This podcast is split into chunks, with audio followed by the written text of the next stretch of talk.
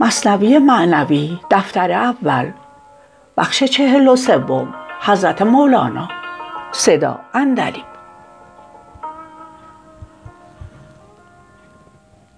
گفت آری گر وفا بینم نه مکر مکرها بستیدم از زید و بکر من هلاک فعل و مکر مردمم من گزیده زخم ما رو کجدمم مردم نفس از درونم در کمین از همه مردم بتر در مکر و کین گوش من لا یلدغ المؤمن شنید قول پیغامبر به جان و دل گزید